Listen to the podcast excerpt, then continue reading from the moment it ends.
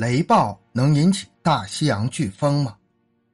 飓风和台风都是指风速达到三十三米每秒以上的热带气旋，只是因为发生地域不同，才有不同的名称。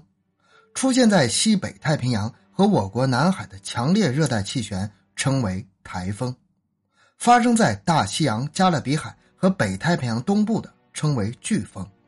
飓风的破坏力超强，顷刻之间便可将它周围的一切碾成碎片。大西洋飓风极具破坏力，它顷刻间就能吞没海上任何行走的船只。但是，什么能够引起大西洋的飓风，却一直存在分歧。以色列的几名科学家称，大西洋飓风是由发生在埃塞俄比亚高原的强雷暴引发的。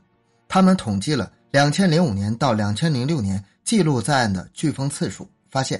两千零五年发生的风暴有二十八次，两千零六年却只有十次，数量下降了百分之六十四。同时，夏季发生在非洲东部，主要是埃塞俄比亚高原的闪电，两千零六年比两千零五年减少了百分之二十三。因此，他们认为埃塞俄比亚高原发生的强雷暴与大西洋飓风有密切的关系。他们说，非洲东部强烈的闪电影响了穿越非洲大陆西行的风。雷暴越大，大气的波动也越大。在雷暴引发大气波动时，还会引起低压区。这些低压区中，只有一小部分会形成飓风，对美国造成损害。